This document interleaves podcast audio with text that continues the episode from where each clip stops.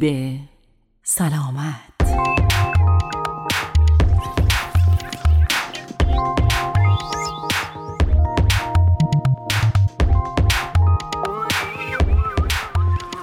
شنوندگان رادیو آرینا همراهان برنامه سیب سلامت سلام وقتتون بخیر. امروز در خدمت شما هستیم تا مروری بر موضوع جذاب سفید کردن دندانها یا همان بلیچینگ داشته باشیم. لطفا تا انتهای برنامه همراه ما باشید.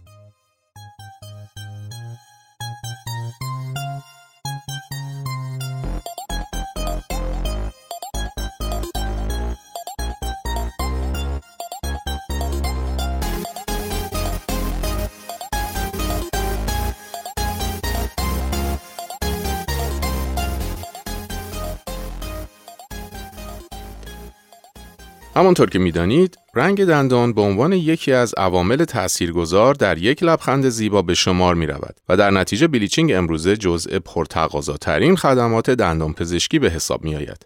اما آنچه که در تعیین طرح درمان بسیار نقش حیاتی دارد شناخت علت تغییر رنگ دندان است و بدون دانستن آن هر گونه اقدامی ممکن است منجر به حصول نتایج ناپایدار و موقتی شود درمانهای متعددی به منظور بهبود رنگ دندانهای تغییر رنگ یافته انجام می شود که می توان به سفید کردن دندانها یا همان bleaching، laminate های سرامیکی، veneer های کامپوزیتی و در موارد شدیدتر از انواع مختلف روکش ها استفاده کرد که در این میان bleaching ساده ترین، رایج ترین، محافظ کارانه ترین و به صرفه ترین تکنیک است. سفید کردن دندان برای برطرف کردن تیرگی ها و رنگ هایی که به مرور زمان و بر اثر مواد حاوی رنگدانه مثل چای، قهوه، نوشابه های رنگی و حتی ادویه ها ایجاد می شود به کار گرفته می شود. حتی بعضی از بدرنگی های ژنتیکی با سفید کردن دندان ها برطرف شده و ظاهر دندان ها را زیباتر خواهد کرد. در ادامه نگاهی داریم بر علل تغییر رنگ دندان ها. از آنجایی که برخی از تغییر رنگ ها به فرایند سفید کردن دندان واکنش بهتری در مقایسه با بقیه نشان می دهند، بنابراین علت تغییر رنگ دندان باید به دقت مورد ارزیابی قرار گیرد تا بتوان بهتر میزان و درجه ای که برای سفید کردن و بهبود رنگ دندان نیاز است را پیش بینی کرد. به طور کلی علل موثر در تغییر رنگ دندان را می توان به دو دسته کلی عوامل خارجی و عوامل داخلی تقسیم کرد. از عوامل خارجی موثر در تغییر رنگ دندان می توان به رنگ های موجود در مواد غذایی و نوشیدنی هایی مانند چای، قهوه و همچنین عوامل دیگری مانند مصرف سیگار و تنباکو اشاره کرد. همچنین عدم رعایت بهداشت دهان و دندان باعث تجمع جرم و پلاک میکروبی روی دندان شده و نهایتا تغییر رنگ ایجاد می کند. عوامل خارجی در ابتدا اثرات سطحی دارند و تغییر رنگ ایجاد شده توسط آنها به راحتی با یک برساژ ساده از بین می رود. ولی با پیشرفت فرایند تغییر رنگ عمیقتر و پایدارتر شده و حذف آنها نیازمند تکنیک های پیچیده تر است. بلیچینگ می تواند به راحتی این تغییر رنگ ها را برطرف کند. به طور کلی می توان گفت بلیچینگ بر روی تغییر رنگ های خارجی اثر باثبات تری دارد به خصوص در مورد تغییر رنگ های ناشی از چای، قهوه و سیگار. در مقابل عوامل داخلی مستقیما روی ترکیب آج و مینای دندان تاثیر می‌گذارند و تغییر رنگ های حاصل از آنها دشوارتر برطرف می شوند. برای مثال تغییر رنگ ناشی از داروی تتراسایکلین که اثر آن در زمان تشکیل بافتهای دندانی پدیدار می شود و یا زردی طولانی مدت نوزاد که باعث تغییر رنگ دندانها خواهد شد. مورد دیگر تغییر رنگ دندان از سفید به صورتی است که بر اثر تحلیل داخلی در بافت دندان به وجود می آید که این تحلیل می تواند بر اثر ضربه وارده به دندان ایجاد شده باشد. مثال دیگر تیره شدن دندان بر اثر نکروز بافت عصبی عروقی دندان و یا در پی ترمیم های قدیمی با آمالگام است. همچنین مصرف بیش از حد فلوراید به خصوص فلوراید بیش از حد در آب آشامیدنی باعث تغییرات متابولیکی در بافت دندان شده که نهایتا منجر به بدرنگی های نقطه‌ای یا خطی در دندان می شود. علاوه بر موارد ذکر شده، یک سری ناهنجاری ها و عوامل ژنتیکی هم می توانند باعث تغییر رنگ دندان شوند. به طور کلی تغییر رنگ هایی که بر اثر عوامل داخلی به وجود می آیند در دو مقطع زمانی اتفاق می افتند. در زمان تشکیل دندانها و زمانی که رویش دندانها کامل شده باشد. در دسته اول می توان به مواردی چون قرارگیری در معرض بیش از حد مجاز فلوراید و داروی تتراسایکلین اشاره کرد. اما تغییر رنگ دندان بر اثر عواملی مانند پوسیدگی، بعضی از انواع ترمیم ها، مرگ عصب دندان و همچنین ضربه به دندان در دسته دوم قرار می گیرند. در ادامه برنامه به بررسی میزان تاثیرگذاری بلیچینگ، مکانیسم آن و اینکه آیا انجام این عمل برای دندان ها مضر است یا خیر می‌پردازیم.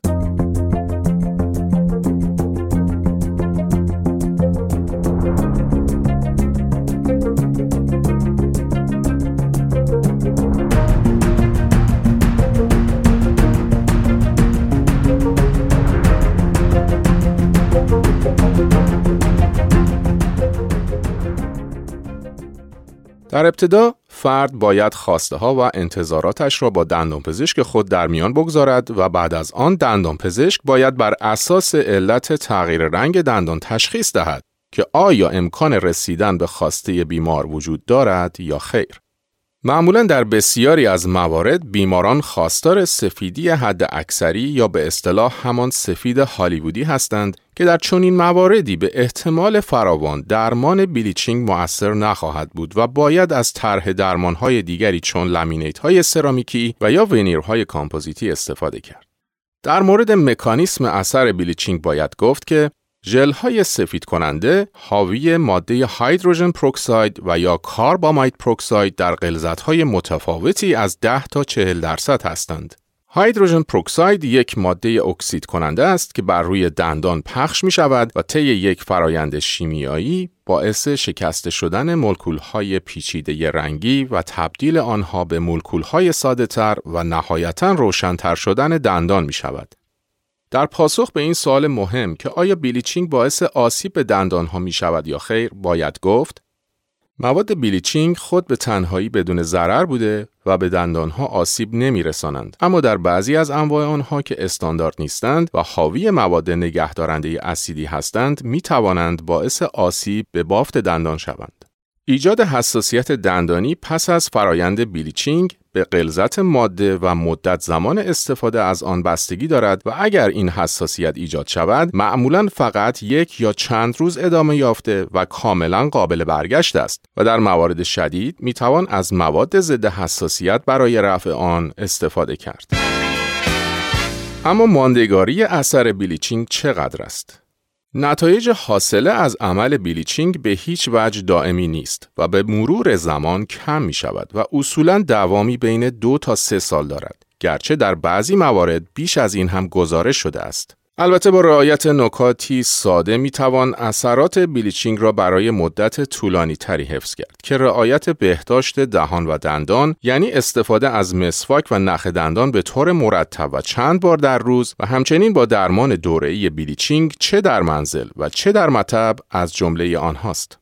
اگر بر روی بعضی از دندانها روکش، veneer و یا ترمیم های کامپوزیتی دارید، بهتر است قبل از انجام bleaching با دندان پزشک خود مشورت کنید چون bleaching بر روی ترمیم ها و veneer های کامپوزیتی، laminate های سرامیکی و انواع روکش ها تأثیر نمی‌گذارد. در چنین مواردی باید بعد از bleaching در صورت به وجود آمدن اختلاف رنگ نسبت به تعویض ترمیم ها و روکش ها و جایگزینی آنها با روکش ها یا ترمیم های همرنگ با رنگ جدید دندان اقدام کرد.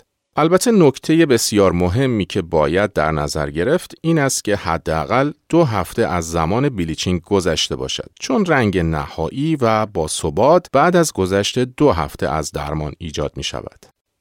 بلیچینگ را در مواردی برای بیماران نمی‌توان تجویز کرد. مانند افرادی که به ماده بلیچینگ حساسیت دارند، افرادی که تحلیل لثه دارند و ریشه دندانشان به محیط دهان باز است، کسانی که پوسیدگی دندانی دارند، افرادی که مینای دندان آنها دچار سایش است و افرادی که ترمیم ها و روکش های متعددی بر روی دندان های مختلف خود دارند.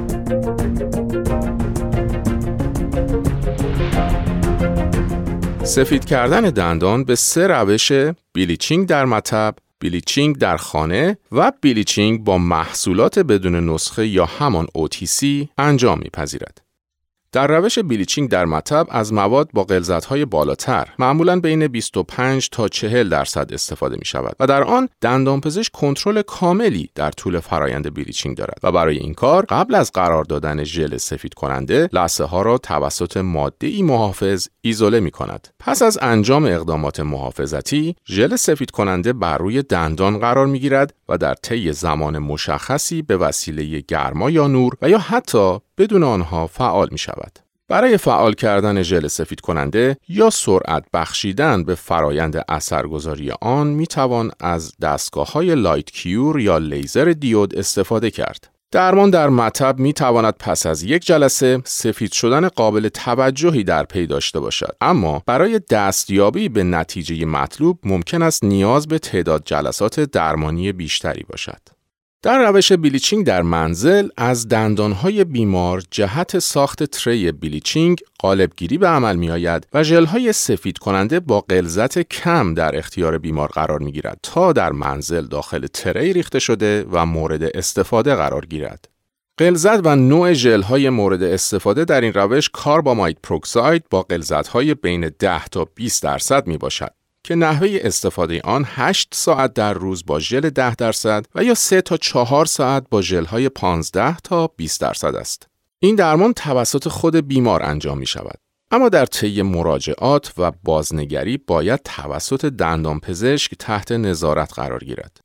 بعضی از دندانپزشکان از های بالاتری از ژل برای درمان در مطب و یا در خانه استفاده می کنند که منجر به اثرگذاری سریعتر می شود اما در عین حال می تواند منجر به شیوع بیشتر اثرات جانبی بلیچینگ چون تحریک لسه، تحریک گلو، حساسیت دندان و حالت تهوع شود. در خصوص محصولات سفید کننده بدون نسخه می توان گفت این ژل ها حاوی مواد سفید کننده با حداقل غلظت هستند و در سالهای اخیر از اقبال عمومی بیشتری در بین افراد برخوردار شدند چون هم ارزانتر هستند و هم در دسترس تر. با این حال بیشتر این مواد از لحاظ ایمنی بسیار سوال برانگیز هستند و تاییدیه های سازمان های زیربط را ندارند.